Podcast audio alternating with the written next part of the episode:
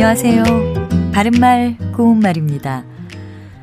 흰머리가 하나씩 하나씩 나오기 시작하면 나도 이제 나이가 들어가는구나 라는 마음이 들곤 합니다. 머리에 군데군데 흰머리가 보일 때 머리가 희끗희끗하다 또는 머리가 희끗희끗하게 샜다 같이 말하는데요. 여기서 희끗희끗을 글자로 표기한다면 어떻게 써야 할까요? 희의 모음을 이로 쓸지 의로 쓸지 망설여지신다면 이때는 흰색과 관련이 있으니까 희다와 마찬가지로 모음 의를 쓴다고 기억하시면 도움이 될 겁니다. 또 희끗희끗에서 끝은 끄 밑에 시옷 받침을 씁니다.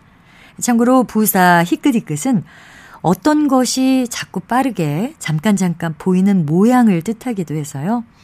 큰 길 쪽으로 희끗희끗 몇 사람이 지나가고 있었다. 이렇게 말할 수도 있습니다. 반면에 거볍게 슬쩍슬쩍 자꾸 흘겨보는 모양을 뜻하는 부사 힐끗 힐끗의 경우에는 힐의 모음으로 이를 씁니다. 지금 힐끗 힐끗의 뜻풀이에 나온 겁없게는요. 형용사 겁없다에서 나온 부사인데요. 이 경우에 겁없다는 생각이나 언어, 행동이 점잖지 못하거나 경솔하다는 뜻으로 사용된 것입니다. 바른말 고운말 아나운서 변희영이었습니다.